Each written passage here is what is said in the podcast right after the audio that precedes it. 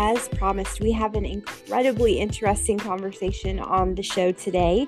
And if you've listened to the end of the last episode, you already heard this factoid, but it's worth repeating. Friday, October 5th, 1962, was a banner day in British culture.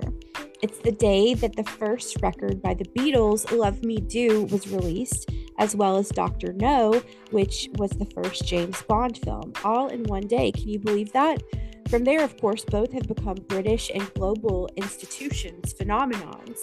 And after learning that both were launched on the very same day, my new friend and guest today, John Higgs, decided to write a book about it. That book is Love and Let Die James Bond, the Beatles, and the British Psyche, and it's out today, February 7th. It is such an entertaining look at pop culture and this corner of pop culture. You will be fascinated by this conversation and this book. Take a listen. John, welcome to the show. I'm so excited to talk about this today. Hi, Rachel. It's lovely to meet you.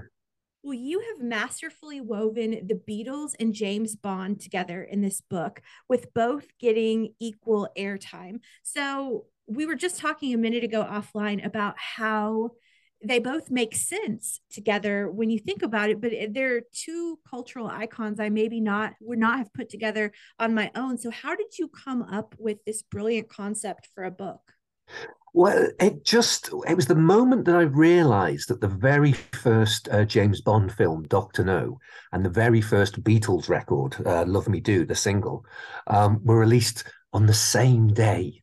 It was it was a Friday yeah. in October in 1962, and suddenly both these things appeared on the same day, and just the knowledge of that just made me. It's it's odd. The moment you put the two of them together, like they start to reveal all sorts of different perspectives on each other, all things about, you know, masculinity and class and about cultural attitudes of the time and about Britain and about uh, about all these things. And once I'd seen that, I sort of couldn't unsee it. Because yeah. on, on, some, on some ways you think, oh, it's a book about James Bond and the Beatles. That's a little bit shameless, isn't it? That's all. That's a bit too commercial. Surely I've, surely I can't go there. But once I'd sort of, once I'd put them together, um, because that's odd things. They don't really make sense. You know, the mm-hmm. idea that uh, you know you could create a, a, film with one action hero and it would go on and have like 25 sequels you know over yeah. 60 years all of which make money all of which are massively successful it's impossible you know it just doesn't happen you know, yeah. every single film producer would be doing it if it was the sort of thing that could right, happen. Right. Just it's and and you know the idea that a band could achieve what the Beatles could achieve you know, it's it's just it's just a joke. So they sort of uh, they, they sort of make more sense together than with their peers, if you know what I mean. Yeah. Because they are so odd.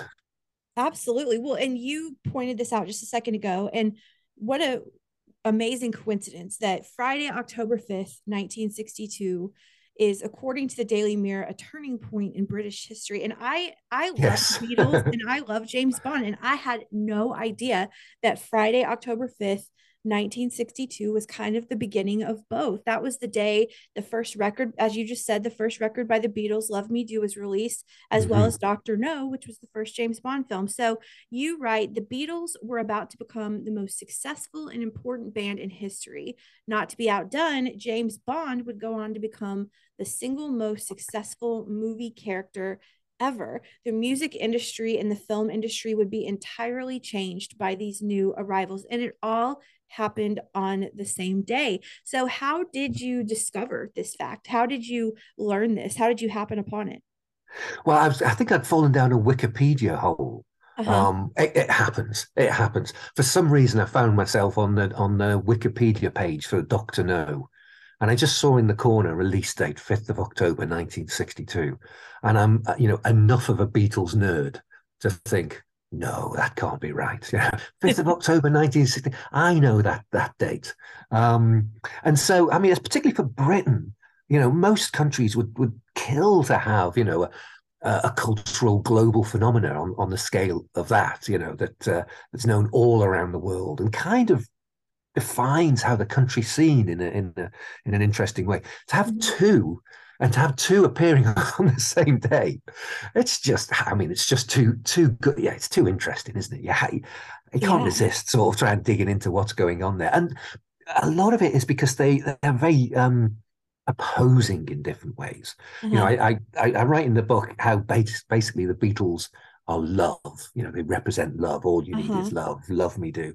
Um, whereas James Bond, you know, he's got a license to kill. You know, it's right. he's, he's death essentially. It's a view to a kill. It's uh, die another day. It's no time to die. And uh, right. And and love and death are kind of like these. Um, so according to Freudian psychologists, anyway, the love drive and the death drive are two sort of opposing forces. They're sort of they have uh, very different desires for us and different sort of views of the world. So mm-hmm. I, I, couldn't help but see the, these two to be, you know, against each other in some way. And we're going to talk in a little bit about the kind of crisis of masculinity between Bond and the Beatles, but we'll get there. But mm. you call it in the book, I love it. You call them the two monsters, like meaning they're just so culturally omnipresent. Um, yeah. Not only did these two monsters, as you put it, impact the entertainment industry, but also the international reputation of Britain, which you write was suddenly giving the world spy thrillers and mop tops rather than red coats and cannons. Most countries can only dream of a cultural export becoming a worldwide phenomenon on this scale. For Britain to produce two on the same windy October afternoon was, by anyone's standards, unusual. I can just imagine you like I can just imagine you sing October 5th, 1962, and then putting all the dots together and uh, just that I, I've had I haven't had a light bulb moment uh, about that, but I've had other light bulb moments where it kind of all the dots connected and it's just like, oh my gosh, that's that's a yeah. that's an idea. So this is a gigantic, lovely moments like that, know, They're right? really lovely. We live for these moments. We live mm. for those moments, but this is a gigantic question. But tell me the impact of these two cultural forces, these two mm-hmm. landmarks mm. in British culture on Britain and the world? Yeah, you're right, Rachel. That is a big question. I know. I, I, no will, I, will, I no pressure at all. I mean, especially for, I mean, I'll talk about Britain first rather than the world. We were very um, uh, confused as to who we were um, certainly after the after the war, after the 1950s, we were sort of ruined economically. There was there was still food rationing. There was everywhere was bomb sites had been blown to hell, and it wasn't that long ago that we used to think, oh, we're a global empire, right? You know, for good or for ill that's how we saw ourselves. You know, the sun never sets on the British Empire. Mm-hmm. Britannia rules the waves. That was the story that we sort of told ourselves. And then the you know the first half of the 20th century, all that went away and all that sort of disappeared. Um, uh, certainly by the end of the, the the Second World War and certainly into the 60s, that was that was that was completely gone.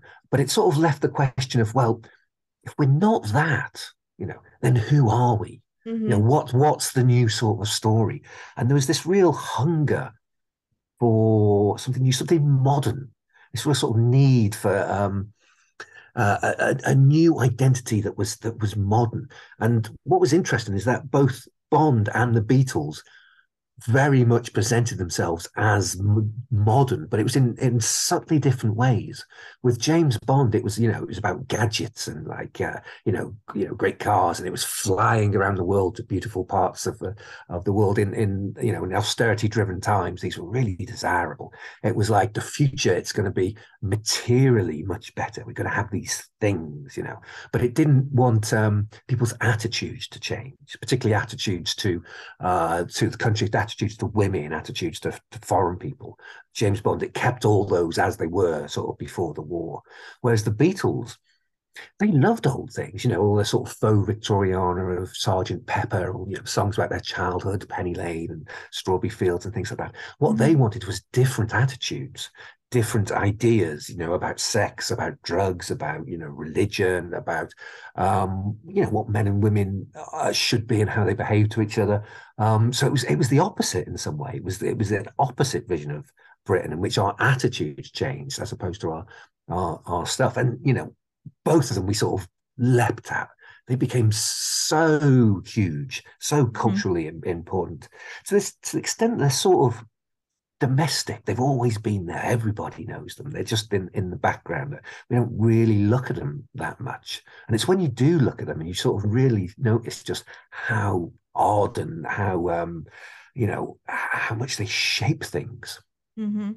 Well, let's talk a little bit. Let's dive a little bit more into James Bond first. So, you write the idea that a film series based on a single character could continue uninterrupted for 60 years or more. That's pretty that's pretty groundbreaking when you put it yeah. in those terms. Always remaining successful and making money during 25 sequels is in no way plausible. So you've started to touch on this, but why do you think James Bond became such a hit? Uh, it's a great question. It's, I mean, you know, no, it's there's something about the films that says, especially to men, you know, it sort of says, you, would like to live like this, wouldn't you? Wouldn't yeah. you like your life to be a bit more like this? You don't get it in, say, Jason Bourne. You know, no one fantasizes about being Jason Bourne, right? But the the Bond films, they're not um, they're not what men should be, and they're not what men need to be. They're all about what men want to be. So it never really stands up well if you look at it through an ideological lens. You know, it's always going to be a bit sort of really a bit dodgy, but it is it is um, it does connect to something real uh, and true, and there is something useful about sort of exposing you know our fantasies mm-hmm. to you know uh, examination to sort of play with them that is helpful, I think, and I think it's striking that when you look how much the character of James Bond has changed over those over those last sort of 60 years. It sort of becomes a marker of of what um, an idealized masculine um, uh, personality or or identity was and how much that's changed.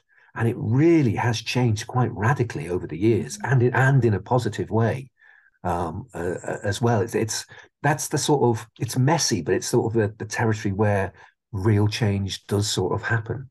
Yeah. Now let's go to the Beatles. So you write, likewise, the idea that a band of musicians could produce a body of work as large, ambitious, original, and varied as the Beatles in a little over eight years, which again, you don't think of it like just that's uh, to think that it was only an eight year ah, span, right? I know. Their catalog in, so, in eight years is not something that any other musicians would consider plausible. No band can realistically hope to do what the Beatles did, and you would be considered crazy for suggesting otherwise. The Beatles are one of my favorite bands. One of my um, mm. earlier CDs was that red. Um, oh, great! With the, with the, number one in yellow, the anthology. Oh, and yes, yes. That's that's the music I was I was raised listening to. Their it factor is difficult to describe, but can you try? Their it factor. Oh God, I mean, it is about change. It is a sort of a, a, constant unwillingness to repeat themselves. You know, most bands these days, the idea is you get a, a, a sort of signature sound that people like, and you kind of stay with it. And that's what people want, and that's what they, the you know a, a Beatles album just goes from the absurd to the ridiculous within two tracks. Uh, it changes so much that constant sort of drive, that constant push to not repeat themselves is, I, I think, what makes them quite unlike anything else. And it's they're kind of like the further we get away from them, the, the more awestruck we are by what they've achieved. You know, it, it, didn't used to be that long ago that people would talk about, you know, the the Beatles and the Stones as mm-hmm. if they were in some way equivalent or similar or something like that. Mm-hmm. You don't really get that anymore. You know, in fact, in, Brit- in Britain, you tend to talk about Shakespeare and the Beatles, you know, oh. rather than and anything like that. Um, it's it's it's it's it's the folk music that we all grew up in. We all know it. And if, if anyone, you know, some kids learn, learn piano, guitar, or something like like that, they will learn a Beatles song. Sure. That's that's just it's just it is our folk music now. Yeah. Yeah. And to a degree in the US as well. I mean, but it's probably mm. not nowhere comparable to to Britain. But you write that the Beatles and the Bond films have more in common with each other than they do their peers in their own industries, like you kind of just alluded to. You yeah. write that these two stories are often interlinked. Again, I've never thought of that until I read your book. Can you unpack that a little bit for us? Yeah, I mean it's funny when you just start looking at the the two together, the the crossovers uh, just they just come thick and fast, you know. And, and, and often they're just daft little things. But I, I, mean, I love the fact that out of everyone in our story, it's the, the person who ends up with the Bond with the Bond girl is is Ringo. You know, Mick Ringo married Barbara Bach, the spy who loved me. there's something very right about that. Mm-hmm. Yeah, that's mm-hmm. that's that's that's just that's just perfect. And of course, when um, after the Beatles broke up and uh, Paul had a complete lack of uh, critical acclaim. Um, that's the point where you know he he sort of you know crossed the Rubicon and, and, and wrote a Bond film and um, a, a theme, and um, it's so unlike him, you know, lyrically. Mm-hmm. That the you know, uh, "Live and Let Die" is the opposite of everything that Paul McCartney is about. You know, his mm-hmm. his songs are about family and home and love and all that sort of stuff. Mm-hmm. But you know, hey, he's a craftsman. You you you hire him to write you a Bond theme, you're going to get one of the best it. Bond themes. He's yeah, do it. Yeah, best Bond themes you can imagine. So there's tons of ways they all sort of you know change and and sort of uh, cross over and influence each other. And um, and you know, I, I, it was an excuse to write about people like Christopher Lee, you know, who was on a Wings album cover at the same time as he was the Bond villain in in um, The Man with the Golden Gun, um, and uh, it's interesting to see figures like that cross over and. Uh, uh, and how he, he was very much a figure that Ian Fleming wanted to sort of be, but on some levels he was a bit more like Paul McCartney. You know, it's it's it's uh, you can have fun with that sort of stuff. There's there's there's a lot of uh, daft little crossovers. Um, That's so that, interesting. Again, it's just like it's I'm 36, and so this happens sometimes, not as much as it used to. But when someone introduces a new concept to you, and you go, "Oh, I've never, I've never thought of it that way." I mean, I guess I say that, and it happens more frequently than I'd like to admit. But I mean, you're so right. There's so there are so many parallels here, and I want to talk about the year 1962. So mm-hmm. you write Bond films and Beatles records arrived at a pivotal time. At stake was how the British would come to define themselves. So could these two cultural forces have worked in another year or another decade or another time why was the time right for them both in 1962 it was so it was so right for them. They were they were desperately needed, and everything had sort of fallen into place from you know the invention of things like electric guitars and seven inch records and the the, the burgeoning sort of uh, uh, pop music industry on radio and things like that. If the Beatles were a few years before, it wouldn't have worked, and you know if if, if a few years later someone else would have, have uh, laid a lot of the groundwork that they would mm. done. A lot of things like the way, for instance, the idea that a band should write their own material and and that you use the studio as an instrument, and uh, and that the album is is the sort of the main uh, sort of artistic statement of musicians. All these come from the Beatles. They even um, you know forms of music that don't owe much to the Beatles, such as rap and electronic dance music, they're still operating in the music industry that the sort of that formed around the Beatles. So they they are they are kind of that that sort of pivotal. They just had to happen then, Rachel. You mm-hmm. know, it, they they were needed and and and they arrived. And there they were and, and there you know, they were sometimes, yeah. sometimes you meet the moment and it's and it's really beautiful when when it all comes together and the moment meets the right talent and it mm-hmm. and boom here we have you know these these two cultural forces. And as you say after 60 years bond and the beatles still hold dominant. You write there has been little that has come along since that has been able to compete with them and the differing perspectives they offered on what being british means are still being processed. So what two types of being british did they offer? Well i mean it's it's the links of um, james bond to the establishment uh, both sort of in fiction. Um, you know he is uh, he is a, a, an establishment assassin essentially. He, he he's um he's got his license to kill from the queen right? He mm-hmm. kills for the, the royal family essentially. Um whereas the beatles um they were just these four working class lads.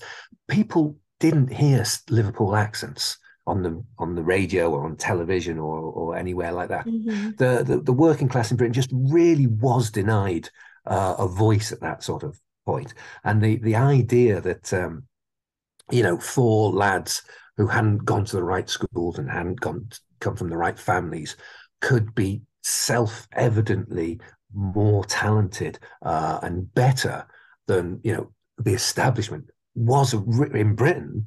You know, I mean, it's, it's, it sounds ludicrous to say it, but at the time, that was a that for a lot of people that was a, a shock, and that really sort of um, uh, had a, a, a huge, huge impact on Britain for the good.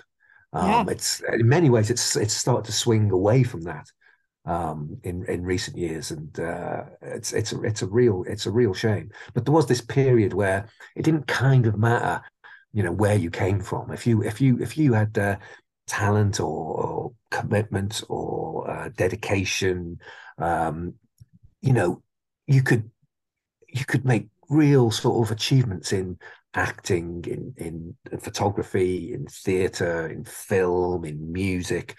Um, uh, you could contribute to you know the, the, the, British cultural life in a way that you've been uh, not allowed before. You know, it was mm-hmm. it's very it's very much the, the children of the rich have the opportunities over here. Um, and sure. it, did us, it did us such such the world of good, and we kind of need it again. I think. Well, you know what? I don't even know if you know this about me, but my primary work is as a royal family reporter, and I just oh okay. reading, I just finished reading Spare. Oh yes. You know, so uh, again, that's pretty omnipresent right now as well. I don't sure. Will, I don't know if it will have the staying power as the Beatles or Bond, but you know, you're right. There's there is such a um, we think we have classism in in the states, but it's nothing compared to the aristocracy and the classes yeah. and you know the the just the blue bloods of of Britain. And that's also another perspective on the Beatles that I never thought of is that mm-hmm. they were not that you know they were not they were not of of the aristocracy and going to Eton and Ludgrove and mm. schools at all. Abs- and absolutely. that makes their rise even more impressive than than than origin than I even originally thought. So that's yeah I want to I want to touch on this. I find this fascinating. We kind of I kind of touched on it and alluded it to it at the top of the show, but you write that a crisis of masculinity was being born through the different versions of male identity offered from the Bond and the Beatles. I'd love for you to talk to us about that. Well, it was it was after the war, and there was a generation growing up, and they were like, you know, reading war comics, and these were really, you know, exciting, and there was very clear good guys and bad guys in in a way we probably don't have, you know, at the moment. The you know the Nazis were evil, so you had to fight them to protect your, you know, your family or your girlfriend or or whatever, um, and that's kind of how the generation was going up to be a man. You know, you have to be good at fighting you know, that's that's what people want in a man. Um, as or so they thought. That's what that's the impression they sort of got.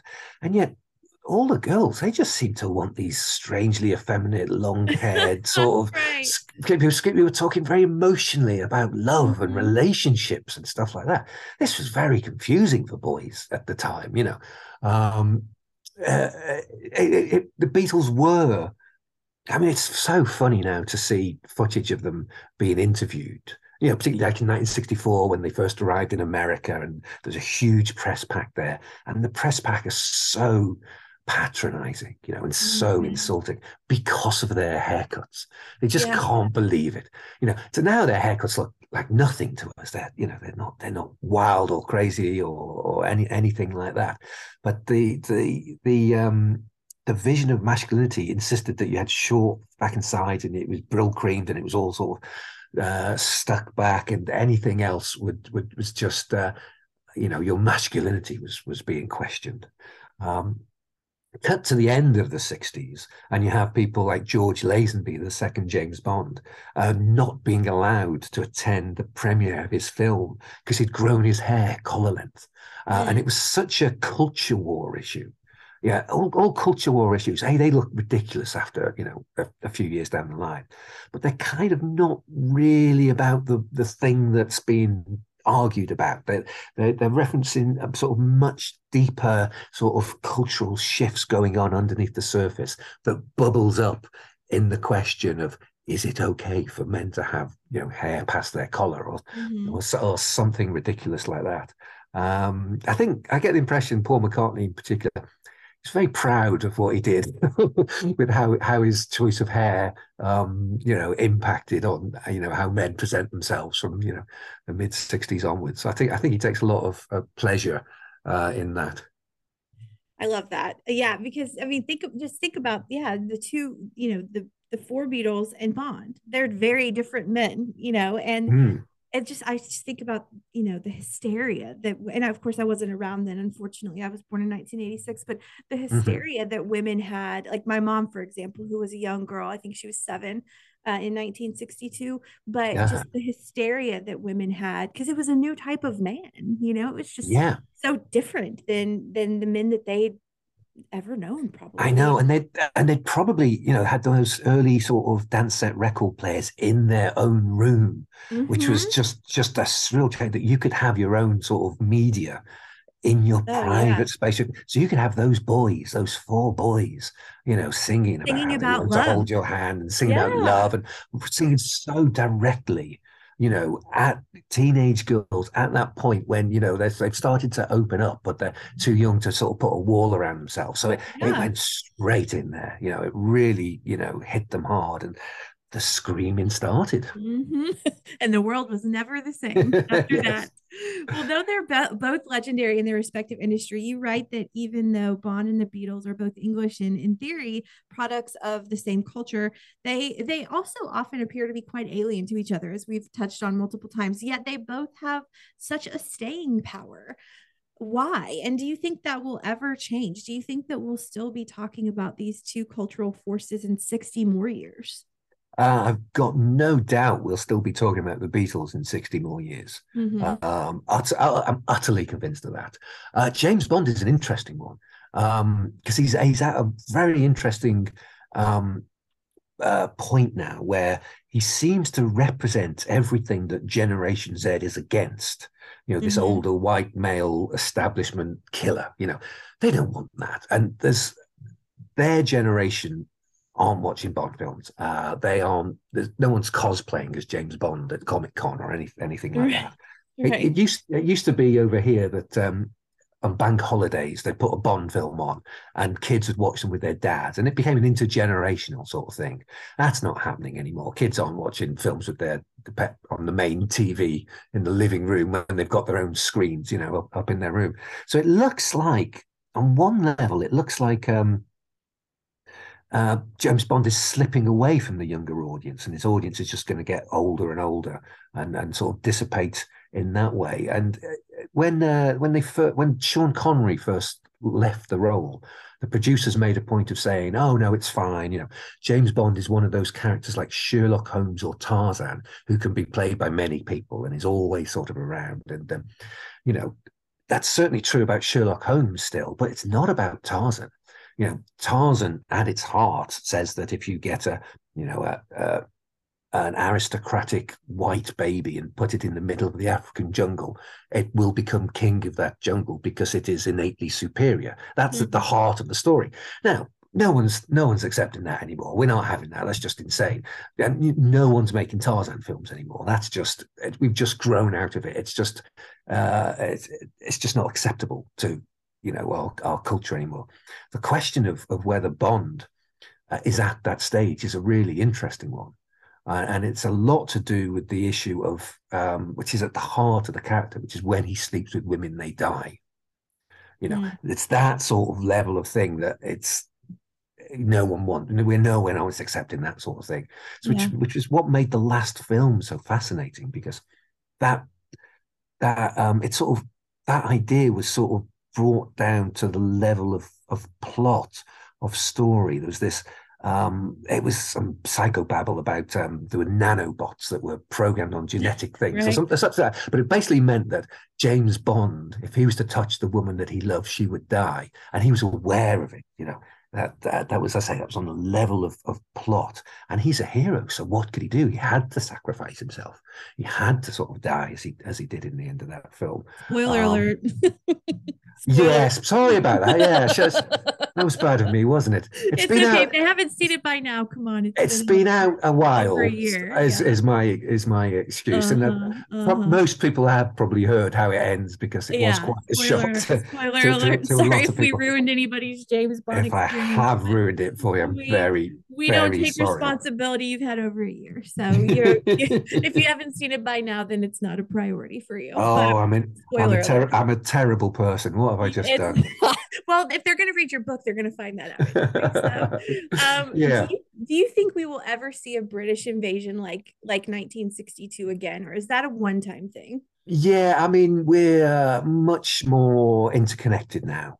Um, the the things that divided us, um, you know, space. You know, that now we have planes. We just hop over and we see each other all the time, and uh, we're emailing. And in fact, I'm talking to you, and we're on separate sides of the uh, um, Atlantic, but we're just talking anyway. You know, mm-hmm. um, the, those things. You know, there, there were divisions between between us, uh, and so I can't imagine there being anything. You know, bits of our culture will slop back and forth, and you know, we'll take American things, and we might have some good British things that you might like, and there'll be some great. But we're getting things more around the world now. You know, when you were. Um, uh, there's some really interesting um, Asian films sort of coming through, and you know, there's a lot of people listen to Korean music, and uh, mm-hmm. um, it's it's just all slopping around the world, as I say, and, and, and swishing, mm-hmm. and, it, and it's and it seems in a way it looks healthy to me, mm-hmm. you know. So I can't imagine um, anything quite like the the British invasion uh, happening again, which is probably a relief, I think, for some for some people. My last question for you: What a what a delight and a joy this interview has been. But what do you hope readers get from the book ultimately? Well, it's that there's something lovely about when there's things that you are so familiar with, you don't quite see them anymore. You don't sort of um, mm-hmm yeah, they're always there, and you you know them. You know, uh, when you suddenly get new perspectives on them, when you suddenly sort of see you, uh, how much more they they have to tell you, uh, I kind of love that feeling because it's a yeah. reminder that that it's not just these days; it's it's everything that's familiar. You know, has more to it, and there are new ways of looking at it, uh, and there are insights just sort of lying around. You know, you don't have to, you know, you know march off into some elite cultural sphere to come up with the gem. You know, the thing, the things around you. Um, you just kind of need to look at them at a different angle. Just look at yeah. the world around you at a different angle, and it'll it'll inform you of so much stuff. So, um, hopefully, that sort of the, the, book does that on those subjects, and, and hopefully, the more you know, more of that. I like that sort of stuff. Well, Love and Let Die, James Bond, The Beatles, and the British Psyche is out February 7th. John, thank you so much for being here today. What a fun and interesting conversation. Oh, it's a real pleasure, Rachel. Lovely to talk to you. This book was fantastic and it's out today. Again, it's Love and Let Die James Bond, The Beatles, and the British Psyche. Thank you again, John, for joining me. We'll be back later in the week with one of our first memoirists. We don't ever have memoirists on the show, but we have one this week and one coming up later in the month. This one decided to say, What if? and started living the life she imagined. So think about our conversation about getting unstuck from last month. This is what happens when someone actually does the work to do just that and get unstuck. It's one you won't want to miss talk very soon.